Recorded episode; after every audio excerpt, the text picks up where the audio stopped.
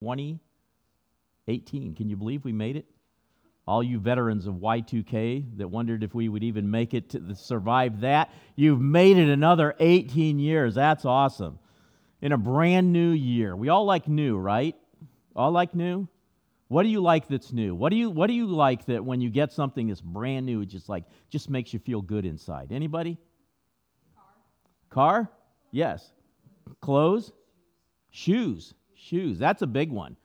You know, I used to love to get a brand new pair of shoes. You know, man, you know, there's a reason that shoe stores have really soft carpet in them a lot of times, at least they used to, you know, because you put those shoes on and you think it's the, uh, uh, you think it's the shoes, it's really the carpet. But I mean, when you get brand new shoes, and it's interesting, how many of you, when you get a brand new pair of tennis shoes, okay, are like you're so careful not to scuff them. You're walking around not to, to you know, you're, you're being very careful. You know, you, are you like that? Anybody? Your sons? Yeah, yeah. Well, when I was growing up, it was the exact opposite. You got a pair of brand new white Converse or, or the, the, the Keds or the PF Flyers that'll make you run really fast. Remember those? And they were brand new and they were white and they were so glaring that the first thing you wanted to do was scuff them up and get them dirty and that so you didn't stand out in the crowd, right? It's the exact opposite now. You want everybody, oh man, those shoes are bright. You know, but, but you know, when I was when I was a kid, you know, we just we couldn't wait to get them scuffed up and dirty. Anyway, but we liked new.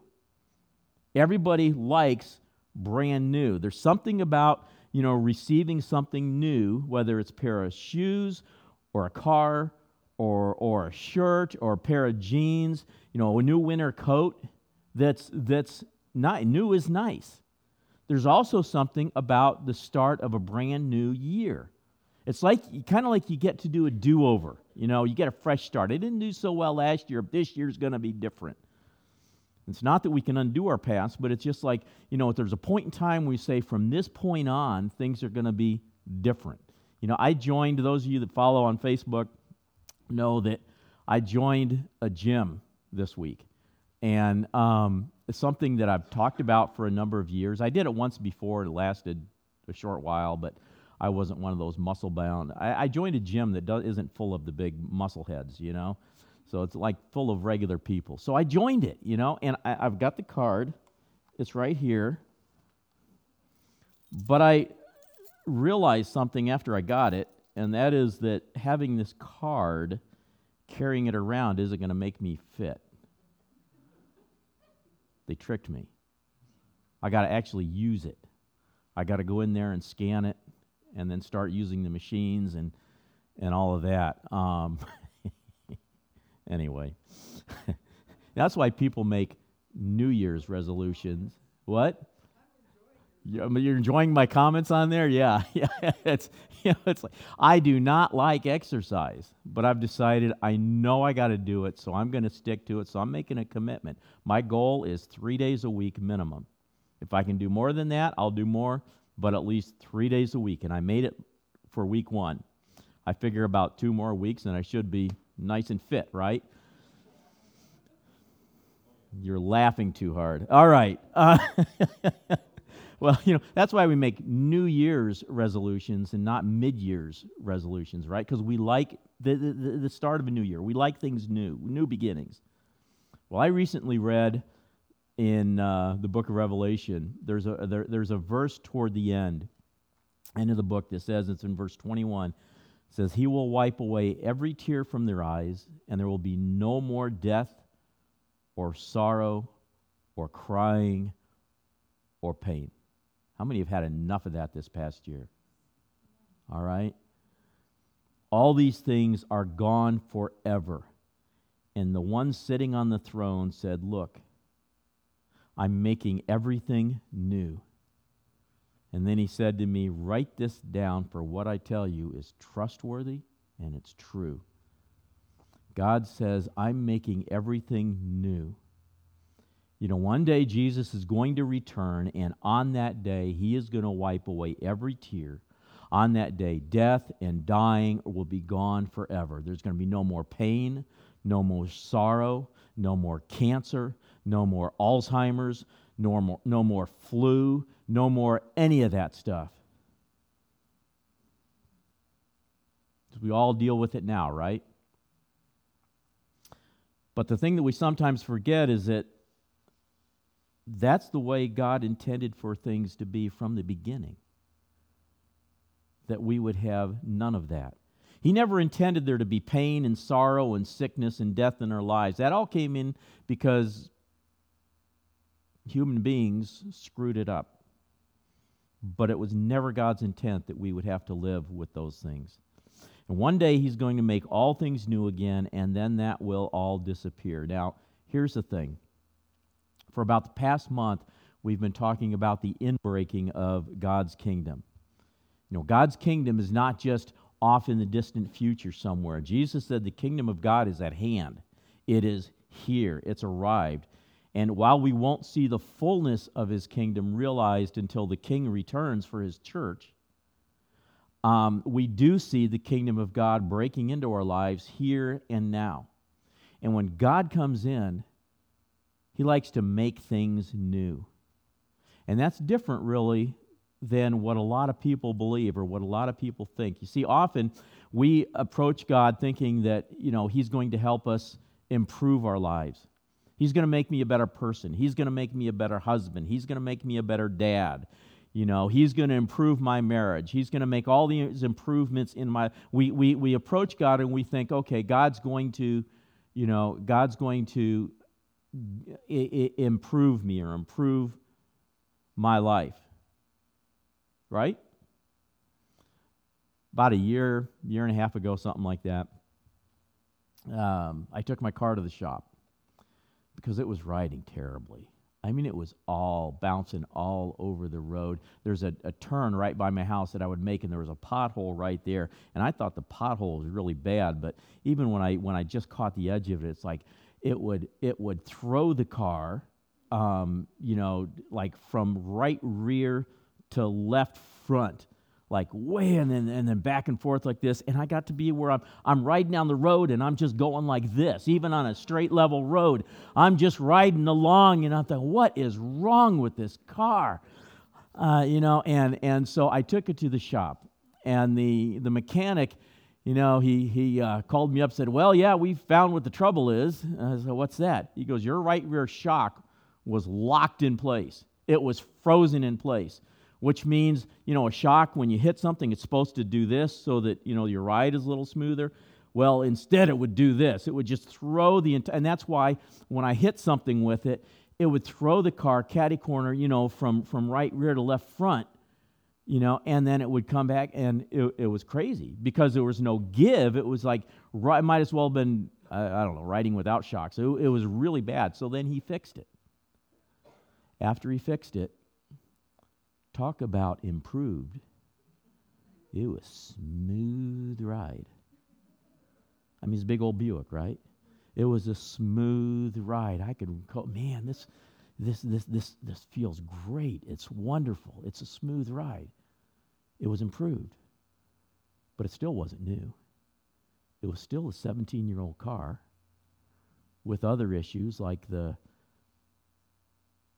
gas gauge doesn't work. You got to play the count the miles game, you know, on it and all of that and a couple other things on it. But, you know, the radio works in the, uh, when, it, when it's colder out. But when it gets hot, it doesn't work. You know, the station's cut in and out. I mean, but so it was improved, but it was still the same old 17 year old car. There's a difference between improved and between new. Okay, there's a difference. And that's what I want to talk about this morning. Look at 2 Corinthians 5:17. It says when someone becomes a Christian, he becomes a brand new person inside. He's not the same anymore. A new life has begun, not an improved life, a new life has become. We're talking about change that happens on the inside. Change that God works on the inside. When a person becomes a Christian, he doesn't just become a better person. becomes a new person. That's what God wants. And that's when real change takes place. And there's three ways that people typically approach change. One is for, you know, to, to, to change from the outside in. Talking about changing from the from the outside in, you know, where we change all these things on the outside, or changing from the inside out. And there's a difference. Trying to change from the outside in, generally, it, it just doesn't work. Because eventually, who you are on the inside comes through, right?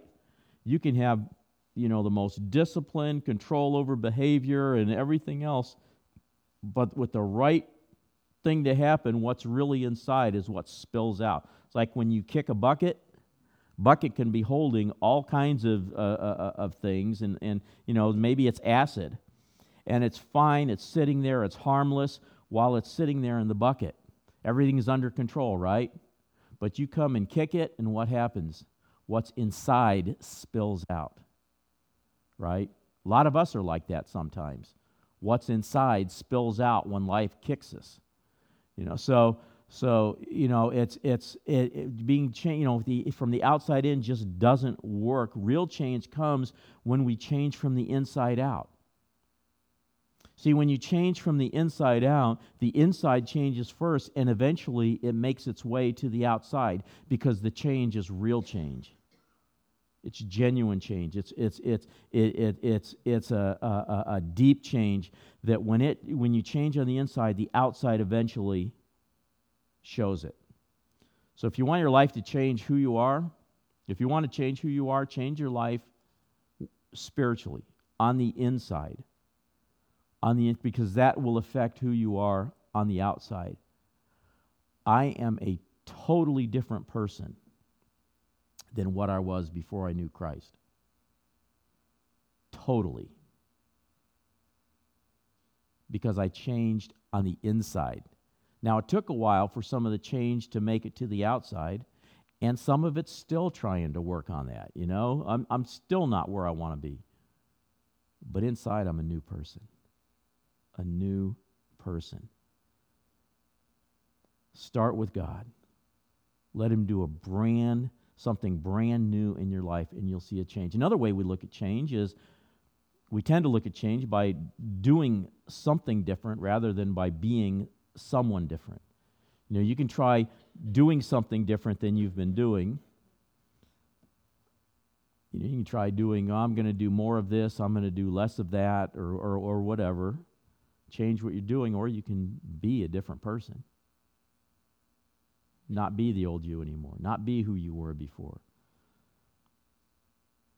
One who's no longer like what they used to be on the inside. Or the third thing is we can try improving the old you, like replacing the shocks on a car, or becoming a new you. becoming a new you. You know, a lot of people including many people in churches, believe it's all about changing on the outside, what people, what people can see, or just acting differently. Many people, you know, just uh, uh, they approach their their Christianity or their spirituality, they approach it by just, you know, trying to be a better person when God wants us to become a new person. See, Jesus, when he came, he established a, established a new covenant with us. Previously, the way God related to people was through a covenant that was given to Moses on Mount Sinai. And it's summed up in the two stone tablets, the Ten Commandments, remember that? But it's really the whole first five books of, of uh, the Bible, that we call the Pentateuch, okay? First five books of the Bible contain the law all right summed up in the ten commandments but then the whole thing whole of it is in those first five books and and um, um, it was a system of rules and regulations that if you read through it you're thinking man this is impossible how could anybody do that and that was a point nobody could nobody could keep it nobody could could follow all of those rules and regulations and god knew that so he made a provision that when we messed up an animal would be sacrificed and your sin would be covered over. Now you say, well, why, why, you know, why did it take the, the, the, uh, the sacrifice? Why did it take blood being shed by an animal?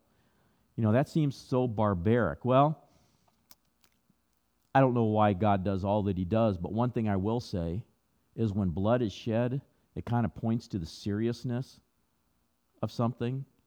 So it's like, nah, this is not something you can just say, up, oh, sorry, and be done with. When blood is shed, it's because of the serious Con, is the, the, the, the, seriousness of our sin. And so the system was set up that, you know, our, our sin, uh, uh, the, the, blood would be shed and our sin would be covered over. Uh, it wasn't taken away, it was still, it was just covered over. And that's why sacrifices had to happen over and over again. The result was we still carried the guilt, all right? But now he says, I'm making a new covenant with you. It's a better one than the old one. And this covenant is, isn't going to be written on two stone tablets, it's going to be written in your heart. And I'm not just going to cover your sin, I'm going to never again remember it. I'm going to make you a brand new person. The book of Hebrews talks about this. In Hebrews 10 16 says, This is the new covenant I'll make with my people on that day, says the Lord. I will put my laws in their hearts and I will write them on their minds. He says, I will never again remember their sins and lawless deeds. When their sins have been forgiven, there's no need to offer any more sacrifices. So it's done with once and for all. In the chapter before this, he talks about how the old, uh, under the old system with the sacrifice of animals, there was an outward cleansing. But with the new covenant, guilt is cleansed from, uh, from our conscience inside, and it's cleansed forever. Then he continues in chapter 2 of verse 19 says, And so, dear brothers and sisters, we can boldly enter heaven's most holy place. We can boldly enter heaven's most holy place because of the blood of Jesus. The most holy place, the Holy of Holies, was that place where the Ark of the Covenant that, that contained the stone tablets on which the Ten Commandments, the law, was written, and it was in the very center of the tabernacle or the temple. It's in the very center, and it was on top was the mercy seat of uh, uh, uh, it was a, it was a covering on the top, and and only one person could go in there. The high priest could only go in there once a year, once a year with the blood of sacrifice and sprinkle it on that mercy seat. He would, he would, he, he would take it and he would sprinkle it on the mercy seat and their sin would be covered over for the year, the sin, sins of Israel. Okay? It was a very serious thing. And he says, now, and that's where the presence of God rested on earth. And, and under, when, when, when Jesus came and went to the cross, his blood was poured out. His blood was sacrificed. And now he says we can go right into the presence of God, into the holiest of holies in heaven without a high priest, because Jesus is our high priest. You know, we don't need an earthly high priest. We can go right in because of the blood of Jesus and walk right up to God's presence with boldness, with confidence. Because we've been cleansed from the guilt of our sin by the blood that Jesus shed on the cross. In other words, that's an internal change, a change inside of us. We are made new on the inside, not just the old covered over. Let's continue. Verse 20. By his death, Jesus opened a new and life giving way through the curtain into the most holy place. And since we have a great high priest who rules over God's house, let us go right into the presence of God with sincere hearts, fully trusting him. For our guilty consciences have been sprinkled with Christ's blood to make us clean, and our bodies have been washed with pure water. Let us hold tightly without wavering to the hope we affirm, for God can be trusted to keep his promises. Let us think of ways to motivate one another to acts of love and good works. Let us not neglect our meeting together as some people do, but encourage one another, especially now that the day of his return is drawing near. Anybody notice something here? Four times he says, let us. Let us. Let us let us go right into the presence of God. Let us hold tightly without wavering. Let us think of ways to motivate one another. Let us not neglect our meeting together. It's God's salad instructions. Let us let us remain in God. Okay, moving on. so we want to be new people, and that's what God wants to do in our lives. That's what He does in our lives. If you want to be changed from the inside out, there's four questions to ask yourself. That really was funny when I thought of it at home, but anyway. Um, boy, that's just me. Um, four questions to ask ourselves that are, that are uh, uh, based on these let us statements. Here we go. Number one Am I worshiping intimately? Am I worshiping intimately? All these things, let us do this. Am I worshiping? This is talking about going into the presence of God, holding tightly to Him. Our worship is important to God. When we come to church, and it's not just limited to church, it applies when we're worshiping at, at home or anywhere else as well, but when we come to church, are we actively engaging in worship? with our spirit, our soul, our body, are our emotions involved? They should be. We should be involved in, in, in worship, in our, our spirit, our soul, our body. Our, we should be, you know, our, our emotions should be involved in what we're doing. Are we, are, are we actively, are we worshiping intimately? Are we actively engaged in or are we just singing songs? Jesus be the center. I wonder what I'm going to have for lunch.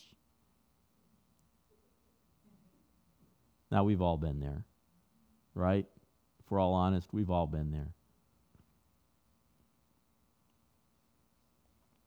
Are we even paying attention to the words that we're singing? Sometimes we can get so familiar with the song that we're just singing the words and not thinking about what we're singing. Jesus said in John 4:23, "The time is coming, indeed it's here now, when true worshipers will worship the Father in spirit and in truth. The Father is looking for those who will worship in that way. The Father is looking for those who will truly worship him, not just give him lip service. And the wonderful thing about worship is as we approach God, He approaches us. In fact, James says, Come close to God, and God will come close to you. If you want to get close to God, draw close to Him. And a lot of times we pray, you know, say, God, come now. I need you now. Come. And He's saying, I'm still waiting for you to really come to me. Because that's when I'm going to come close. And then we hold, we, we enter his presence, we hold tightly to him without wavering. And, you know, one way we do that is through intimate worship. Intimate worship. One of the, one of the, the um, uh, you know, when the vineyard music, vineyard worship music first started, it was revolutionary and it changed the face of worship music um, across the board. Because it, there, there was an intimacy involved in it. We weren't just singing songs about God, we were singing songs to God. There's a difference. Not that we should never sing songs to God. We sing songs, you know, declaring God's greatness. We sing songs of uh, declarations of faith. We sing songs about what God is like. But we also need to have songs where we're talking directly to God and saying, God, I love you with all my heart. I love you. There's a difference. Isn't there a difference when somebody is talking about you than when they're talking to you? I could say, there's this guy at church and he's a great guy. He's a great guy. You really got to get to know him. Really is. And man, he can play guitar. And he is so skilled. And he can sing. and he's always encouraging to be around.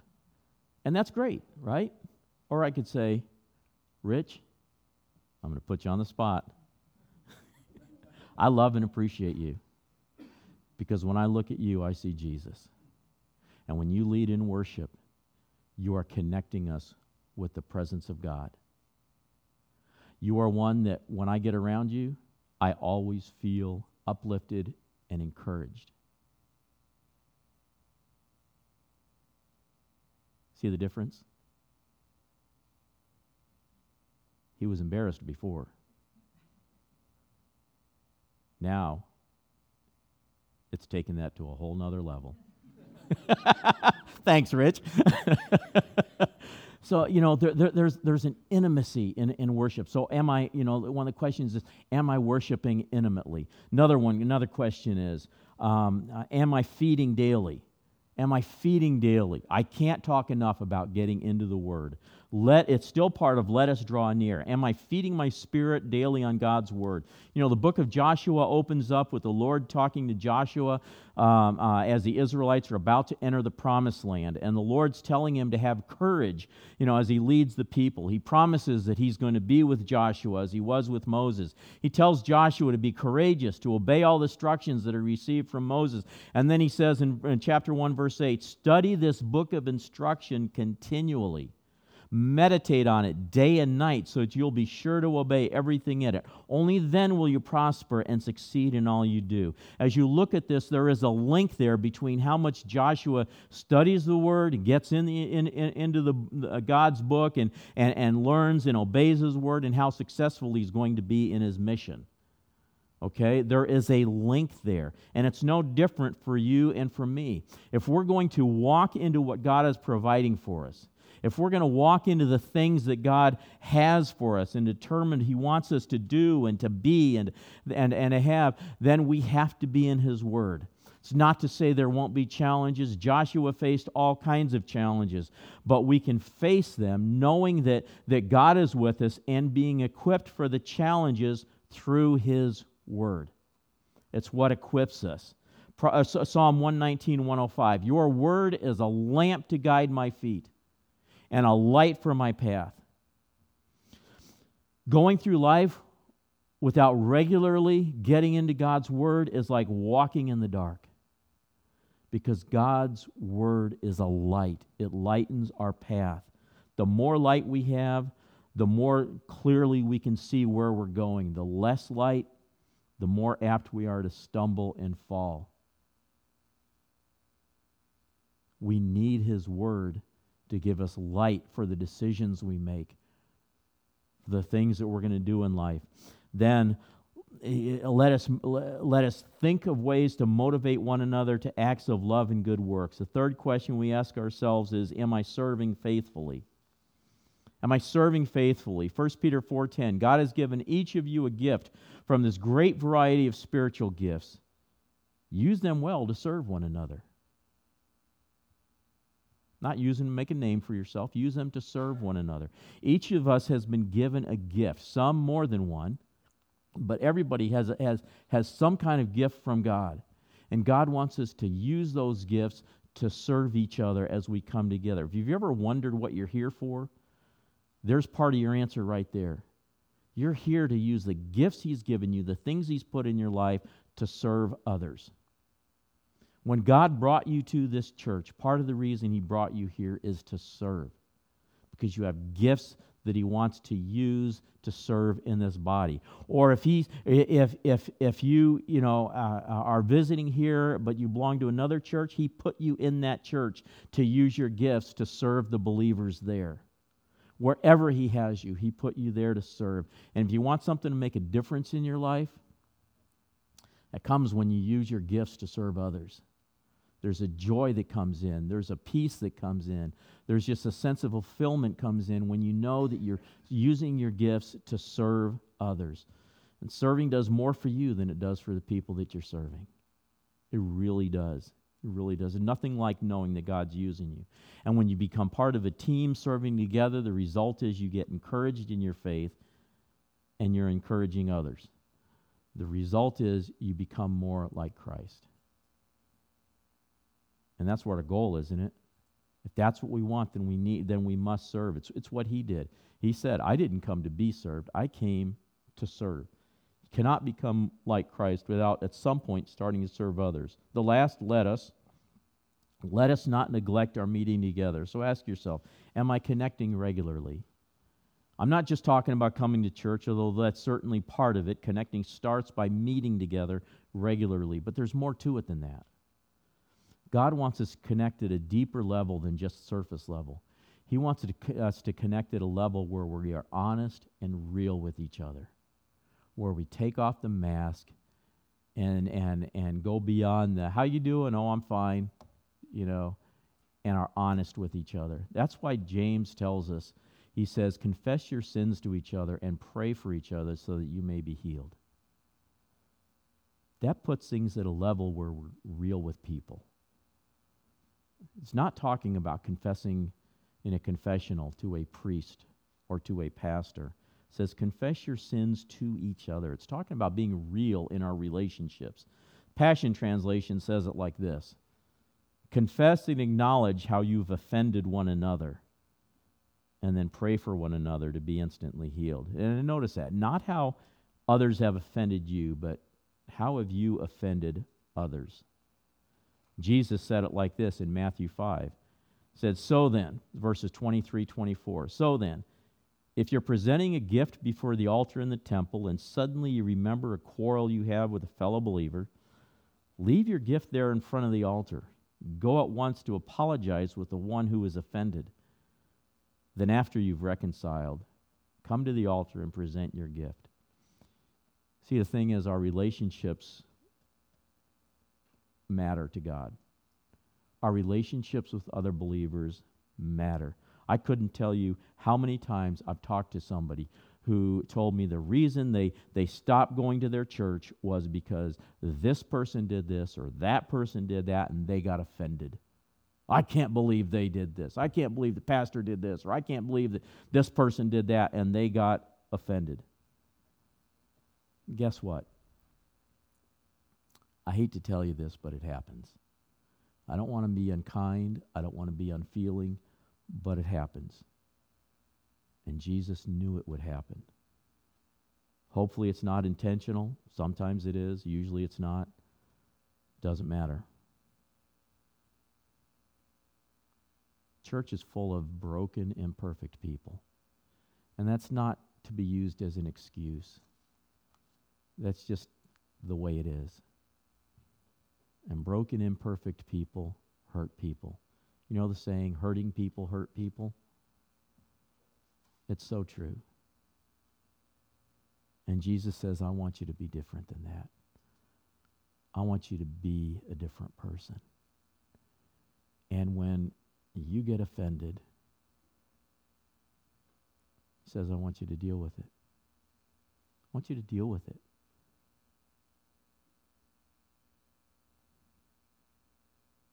Lot of things that people offend us in, we can just give them the benefit of the doubt, give them grace, and just let it roll off. Some things we need to sit and really deal with, things that go deep. And we may maybe talk to the person or do whatever it takes to help them to, or I mean, to, to, to work through it with them. Make it right. When a relationship is broken, do the hard work of restoring it. Maybe there's somebody in your life right now that relationship is broken. They've offended you, or you've offended them. It goes both ways. I want to challenge you to begin to ask God and say, okay, God, I want to deal with this. Show me how. Show me how I can begin to do the hard work, and it is hard work. Show me how I can begin to do the hard work of making this relationship right. Now, I know that's not the way the world operates, but we're not supposed to operate the world operates. We're supposed to be different from the world, not just an improved model of who we were. When Christ enters and makes his home in our hearts, he makes us brand new. And that's how he wants us to live. So ask yourself Am I worshiping intimately? Am I feeding daily? Am I serving faithfully? Am I connecting regularly? Let's have the worship team come on up.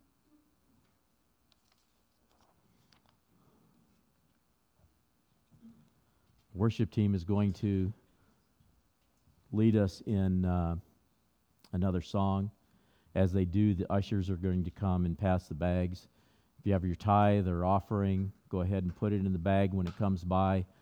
Um, and uh, the green card that you filled out a little while ago, put that in the bag when it comes through, and we'll make sure that uh, it gets to the right place. And by the way, I didn't mention it earlier, but the bottom half of that green card, um, if you want us to know your name, uh, want us to know who it is that filled out that, then write your name also on the bottom because the first thing we do is we separate those from the top from the identifying information so that if you want to remain anonymous, you can. Uh, but if you want us to know it, then put your name at the bottom as well. Uh, otherwise, we won't know uh, who it is that's, that's communicating with us. So, um, Father, we ask that as we give, we ask that you would take what we offer you now, take this, uh, uh, take our tithe, take our offering, and use it to touch people's lives for your kingdom. Lord, we want to see more people made brand new. We want to see more people come to faith in you. We want to see more people's lives changed by you. So take what we give and use it for your kingdom. In Jesus' name, amen. Let's stand while we sing.